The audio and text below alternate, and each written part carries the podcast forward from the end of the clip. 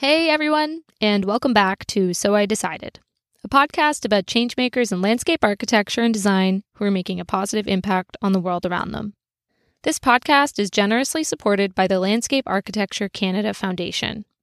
In this episode, we hear from the wonderful Mouna Andraos, who is a co founder of Daily Tous les Jours, a Montreal based studio which she founded with Melissa Mongiat in 2010. When I was a design student, and also when I was becoming interested in design, the work of Daily Jours was a source of inspiration on the role that public spaces could play in our lives. It was totally new to me before seeing the work that public spaces could contain these unexpected and fun, inclusive elements for people to discover, to perform, to play, to solve, to create, and ultimately to find their own way of engaging with the work. It's surreal to have had the chance to meet Mouna and hear about how she and Melissa founded the studio and have been creating together for over 13 years. Their work, which you may have seen, titled Musical Swings, has received international acclaim and been installed all over the world. And it even was featured on Oprah Winfrey's Super Soul Sunday series, in which Oprah calls the swings a living work of art.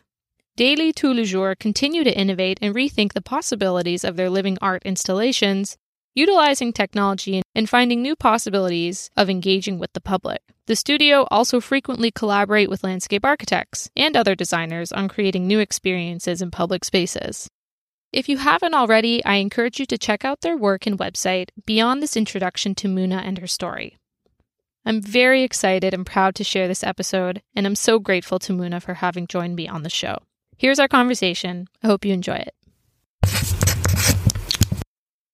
Hi, Mouna. Hi. So nice to have you here. Thank you for having me.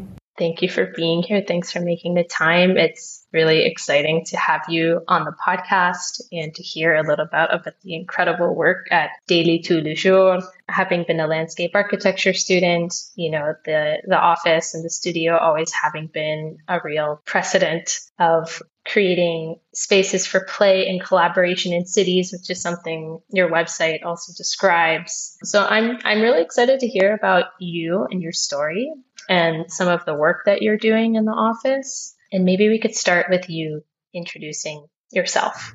Great. Well, thank you for having me. Very excited to to chat and and talk a little bit about our work from the lens, maybe of landscape architecture, which is one of the different uh, hats we wear or we are we we get put on our heads as we continue doing work. So my name is Mouna. I'm the co-founder with Melissa Mongiat of Daily Tous les Jours, a Montreal-based studio that has existed now for 13 years actually. So it's been a little while, and we create kind of large-scale collective experiences, mostly in the public realm, creating opportunities for people to engage with each other, uh, get in conversations, collaborate, as you said, and ultimately engage in their environment uh, a little bit more through that process. Uh, so we've had the chance to work for clients in the kind of uh, institutional sector, museums, cities, uh, increasingly maybe real estate development or business improvement districts, all sorts of people who are interested in improving the quality and experience of our public realm and creating reasons for people to kind of uh, be there, spend some time, and engage with each other.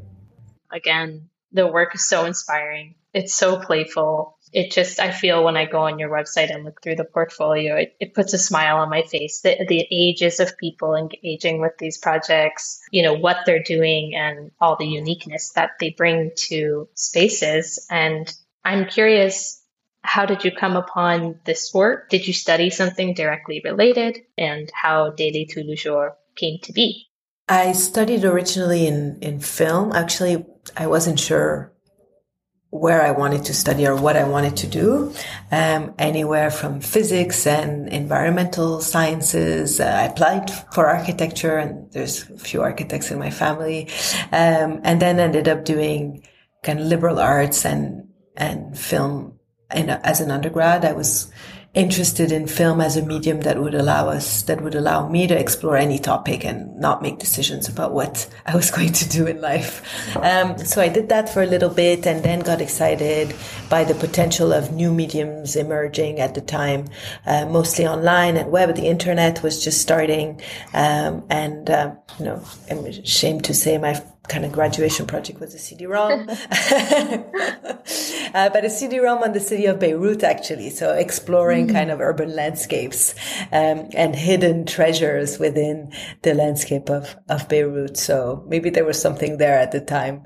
And so I worked in web and was really interested in the potential to create interactions and engagement between people and technology from a human and social level. But after a while, I got a little kind of tired of the screen based only experience and the kind of world that that was creating. And so I ended up doing a master's degree at NYU at uh, ITP, Interactive Telecommunication Program, which is really fun opportunities to explore you know, physical computing and tangible interfaces and basically technology outside of the screen back into the real physical world and to see how some of the things I had learned about uh, using technology to connect people could be applied in real life again.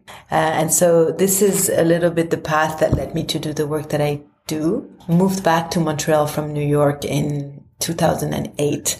And at the time, Daily Tous les Jours co-founder, Melissa Mongiat was just moving back from London where she had studied in narrative environments. So also trying to explore how uh, spaces can tell stories. Um, and so a few friends of ours insisted we connected. They were like, we're not exactly sure what you two are up to, but it feels like there's something similar. And so we did and quickly had a chance to work together on a few projects and the, the energy connected. And so we decided we were going to work together full time uh, on whatever opportunities and projects would come, would come to us. And really the, the studio became what it is through work and through practice. We didn't come with a very clear idea of exactly what we wanted to do. The the first name uh, for you, like the first URL we bought for our work before we even had a studio name, was livingwithourtimes.com uh, .com or .org. I can't remember, and it was inspired by a quote by a new media artist called Chopin, who had talked about how uh, in the late 90s in an interview that the new and new media artist is about being able to respond to the realities of our time at any given moment and, and be relevant and in echo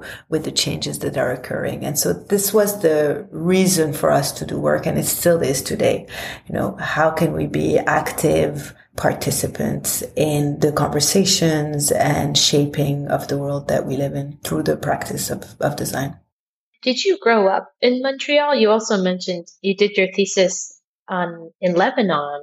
Do you have, or did you live there at any point in your life? Or so I am Lebanese. I was born in Beirut, uh, but I never really lived there. I lived in uh, kind of a few places, Middle East and um, in France, and then immigrated to Canada when I was a teenager with the family. And so the thesis was on Beirut, but not done in Beirut, although we were kind of going back and forth, just spending some time, but never lived there per se. And so adopted Montreal as an identity, um, in my, you know, late teens, early twenties. Mm-hmm. Cool. Do you consider yourself an artist or like you said, you wear different hats Maybe it's sort of a landscape. Maybe it's urban design. Maybe it's artist.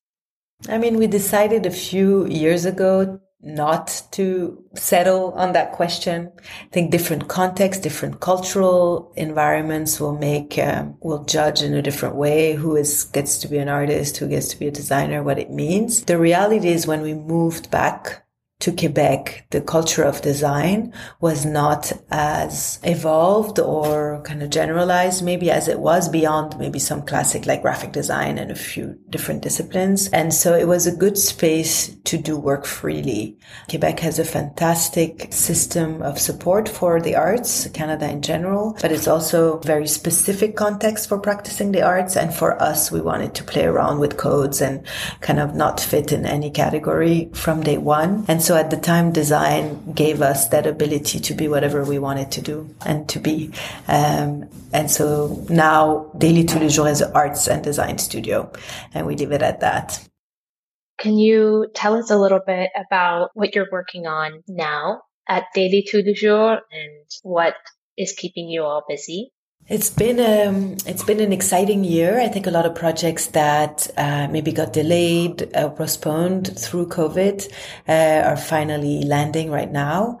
Um, a few years when we started the studio, our work was mostly temporary installations that uh, we would present and um, in different locations, some touring work, some kind of site specific work. Um, and then in the last few years, we've seen an increase interest in making some of these interventions more permanent as part of the landscape uh, and as part of uh, kind of public spaces and public realms. But these are longer timelines. So this year we're super excited to be releasing two big projects in Southern Ontario, actually, uh, working with a developer there that has had a kind of vision for how to activate the public realm of new development as a way to kind of engage the community, increase the quality of life, um, and ultimately bring more vibrancy to to the areas that they were developing. And so we're creating two pieces there that have just been installed and are in their first phases of being out in the world. One is um, called Hello Hello, and it's a large installation on the facade of one of the main new residential buildings. And it's a large arch standing eventually on a small body of water on a small pond, like a mini fountain, has three microphones and people are invited to drop messages in there to say hello to the city in front, hello to the river, hello to the context around the, the building itself. And their messages become a stream of colored light and music that travels through a very large arch. Wow. Um, the wall is also a, a, kind of a large reflective surface behind it that celebrates the river pattern. So it's been an exciting piece to work on and open. And then the second one in the same area in Cambridge is uh, is another one of our musical pavement series. Um, and the musical pavements are, you know, ways to transform big plazas and traditional concrete block pavements into something a little bit more engaging and magical. In this case, you could step on different dots, uh, creating musical compositions, collaborating with others to do so. Uh, so transforming a bit the routine of just walking outside of your local coffee shop or your local office space, etc., etc., into a moment uh, to engage with each other and, and make music and move in a different way. So these are the kind of projects we're we're putting out. I can't wait to see them, and they'll be there permanently. Yeah, they should be there permanently, whatever that means. That's so fun. And a question that came to mind with the voice to text technology is that something that you know, 10 years ago would have been available to you? Or as new technologies advance, are you also offered a new suite of tools to use in your projects? For sure. I mean, the first iteration of that project, um, transforming voices into music, we did in 2017, I think, in Houston. Um, and some of the tech has evolved, but for sure, we're always kind of excited to see what's out there, what's becoming more accessible, what we can play with and, you know, divert existing technologies for the purposes of creating human interactions is, is always fun. Mm-hmm. But some of our, now some of our basic toolkit has, has become more stable. It's always the same that we can use. Uh, that is also kind of easier to maintain when we're doing these permanent installations over mm-hmm. time. And when you say your toolkit, are you creating your own technologies or kind of like shopping around? Are you building these systems to make what you see happen in the work? Yeah, we build we build 100% of the systems internally. Uh, of course, using some software platforms, languages, yeah. etc., that are out in the world. But but we have uh, an amazing team here of of uh, creative technologists and developers, both software and hardware, and so we develop all of it in house, which is a little crazy sometimes, but uh, yeah. yeah, I want to hear more about that. Like, let's say a project comes into the office. How do you start? What's the process? You know, is it early prototyping? Is it a lot of sketch? What does that look like? Yeah, the process is, is I, I, guess, quite a standard design process, starting with kind of ideation research. We look at the, the given site. We look at the public. We look at the story of a place and, you know, what the aspirations of the people who, who will use it or are using it might, might be. And from there, kind of build a narrative and a set of objectives that then allow us to start iterating through ideas and concepts. And for sure, prototyping is a key tool that we use. Um, we use prototyping to validate hypotheses about usage and understanding affordability of an interface, quality of the invitation and the participation that we're gonna, you know, ask people to do and then prototyping as well for for the tech components for the material choices um, prototyping scale try to understand what the presence of an object is going to be in the public realm um, so all of these elements we try to kind of test early and often, as software mm-hmm. developers would say. When something is finished and installed, for example, the Plaza installation in Cambridge, do you ever go back and see, is this what we envisioned the project being? What can we learn from it? How did the, the ideas sort of change based on that learning over project to project? Oh, yeah, 100%. I mean, I think one thing we try to design within all of the projects we create are opportunities for all sorts of levels of engagement. And so what we try to design are opportunities for different levels of engagement, anywhere from someone who just wants to pass by and look from the corner of their eye all the way to the repeat user who knows all the tricks, explain to everybody what the kind of secret modes are and the Easter egg and, and, all of that. And the diversity of usage and participation is, is what creates a vibrant public space. We don't, you know, we can't expect and don't want just people who know all the, all the rules and do everything perfectly. That wouldn't be an accurate representation of, of what you know, that mixity and diversity that we ultimately want to encourage in the public realm.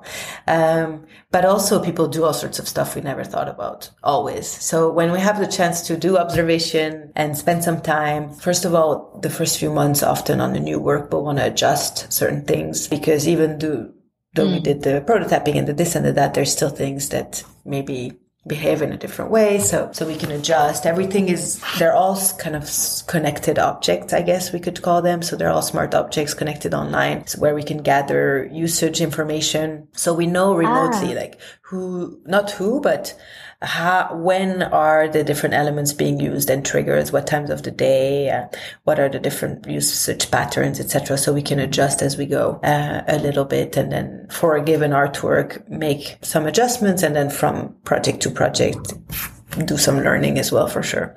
I see. That makes sense. That you can also see things from the studio. What does that tell you it's going to say, so for example, we installed this summer a piece in outside of a new city hall in Heerlen in the Netherlands. And so it's a kind of very low traffic, completely new area.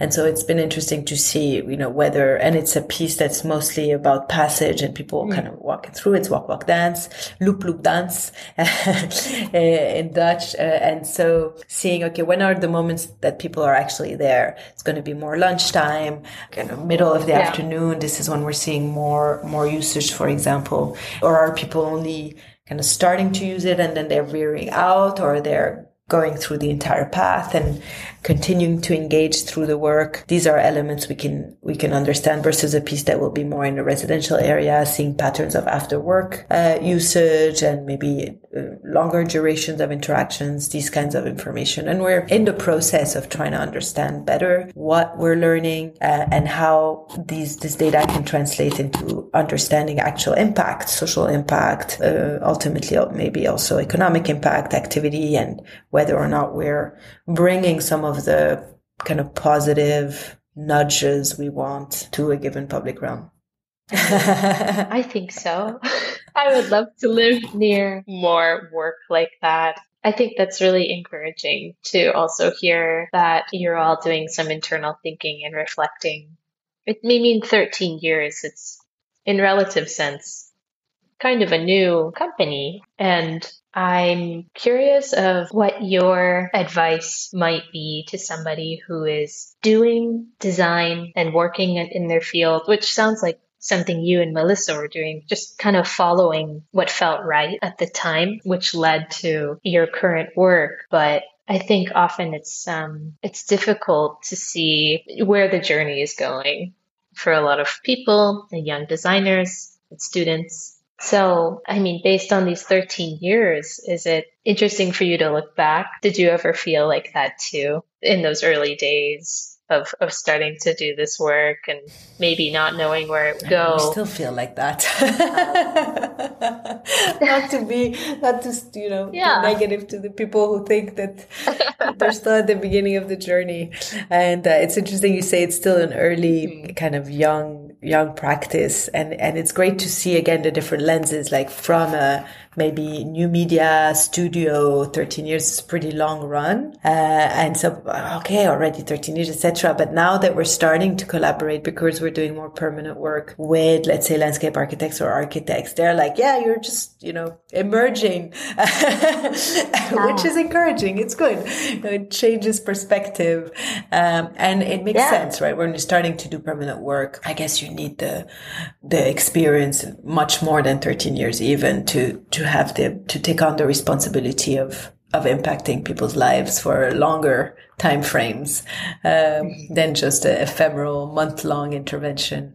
But I don't know. Advice for us, it was a, I guess, kind of instinct and curiosity and a commitment as well to the practice. When we started, Melissa and I were both doing freelance and a bit of teaching, which we still do. And, uh, you know, a grant here, this, that here, but we were like, okay, whatever we do, whether it's related to the mission of what we want to do together or not, it all goes in the same pot of this design studio. And then we split it up equally. And so I think that really helped us to focus. And we see, we've seen some friends and colleagues over time who started and this practice was part time. Uh, for who it was harder to really kind of pull it through because there was always something else right. maybe that was quicker or, you know, bringing faster results or someone who's getting more external work than the other. And so things kind of got disbalanced. And so in that way, things evened out regardless of, of how bumpy the first few years, uh, might have been. So I think that was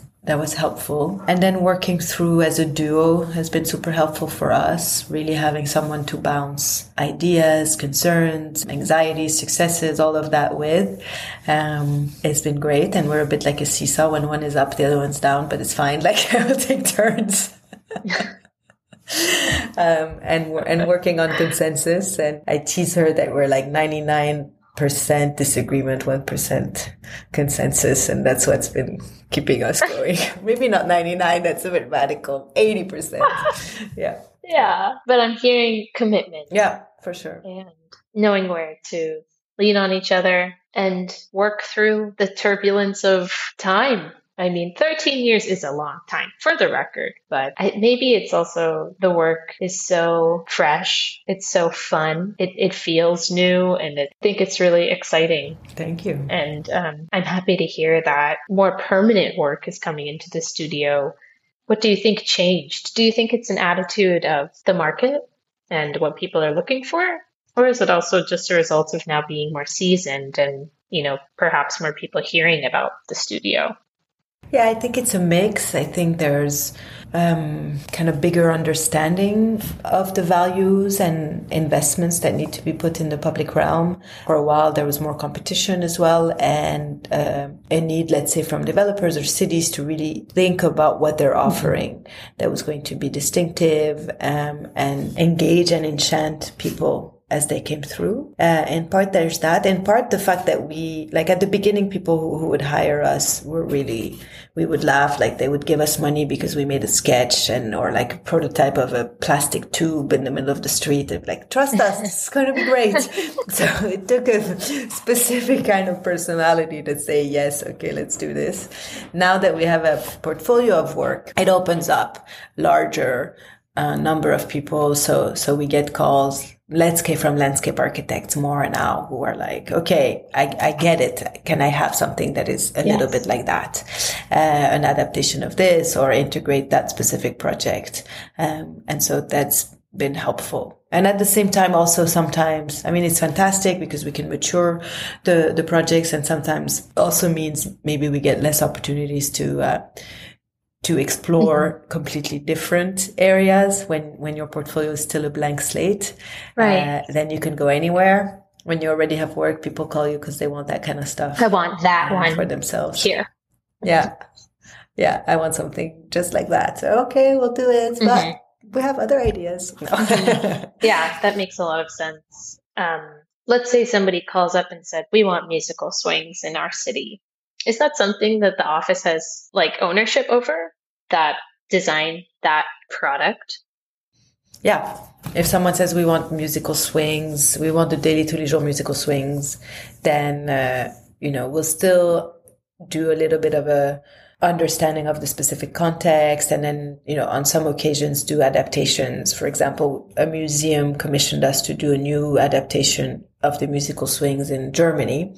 And the museum is quite beautiful over overseeing uh, overlooking a, a lake. And there's a big bridge that is like a lookout for people. So we installed these very large swings underneath the bridge uh, and so adapted the the design and all the different components to the context. And and now the Museum of North Carolina has made the acquisition of a new set of musical swings we're installing mm-hmm. this week. And that's more our kind of standard version Got that, uh, that they're get, that they're getting. Yeah. What's next for Daily Tous les Jours?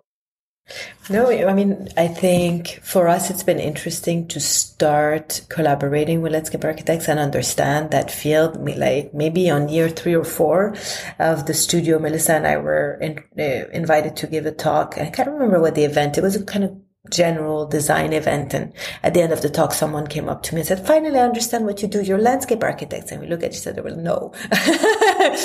and, uh, but great. This is kind of interesting. And kind of 10 years later, mm. now we've started collaborating because uh, of the permanent work. Uh, it becomes relevant to try to think about that. And also the thinking we're trying to bring yeah. around the table, um, is, you know, how do we create the, type of interactions and engagement we're seeing at the scale of a single artwork or intervention at a larger scale of an entire kind of public plaza or maybe even a neighborhood. And so how do we set the foundation for a neighborhood to be able to become and transform itself into these kind of vibrant, uh, culturally engaged and active place where everybody's welcome. So it's been a process now to kind of learn about uh, even that that entire field and you know the mm. urban planners and urban designers and, and architects of this world and kind of policymakers who are right now in mm. charge of sketching designing imagining our cities uh, how do we engage with them early on and what kind of contributions we can make to that conversation mm-hmm. has been something we're we're interested in exploring we're, we're, we're finishing a little book, Daily tous les jours, Melissa and I, uh, called Strange Moment Together, looking at how to design interactions in the public realm. So that's been a ah. kind of process to also. I love uh, the title. articulate what, what we do and why we do it. It's so true. Uh, yeah. And so, you know, it's a constant process of, of reinvention, but it's been exciting. How do you typically get engaged on projects? Do you have or welcome different firms reaching out? Do you have people reaching out to join on various pursuits? You know, is it sort of a word of mouth share? We've been starting in the last few years to have, let's say, architectural landscape architect come to us early on in the context of RFPs or, or RFQs. Uh, and yes. it's a little hard because there's no category officially for the stuff that we do. So sometimes we fall under like public art consultant or uh, what else have we been? Sometimes public engagement even and trying to rethink what public engagement might mean and how engagement with citizens early on on project doesn't have to be just large assemblies or virtual assemblies where we're kind of going over a project very formally, but where we can create pilot versions of what a group imagines a public realm to become. And that kind of pilot project becomes a space for exchange and conversation that might welcome different types of people and different types of uh, inputs. So we're still exploring, trying to figure out what is going to be the best way, but uh, but it's been fun to start doing that recently. And then on the other hand, as I said earlier, sometimes people just call us up and say, you know, we'd love to have one of your pieces in that location in a project. How do we make that happen? This has been such a fun conversation and a very inspiring one as well. I'm so grateful for your time and looking forward to seeing more to come. Thank you. Thanks for the invitation and exciting to, to hear all of the different stories that you're going to be putting out in the world.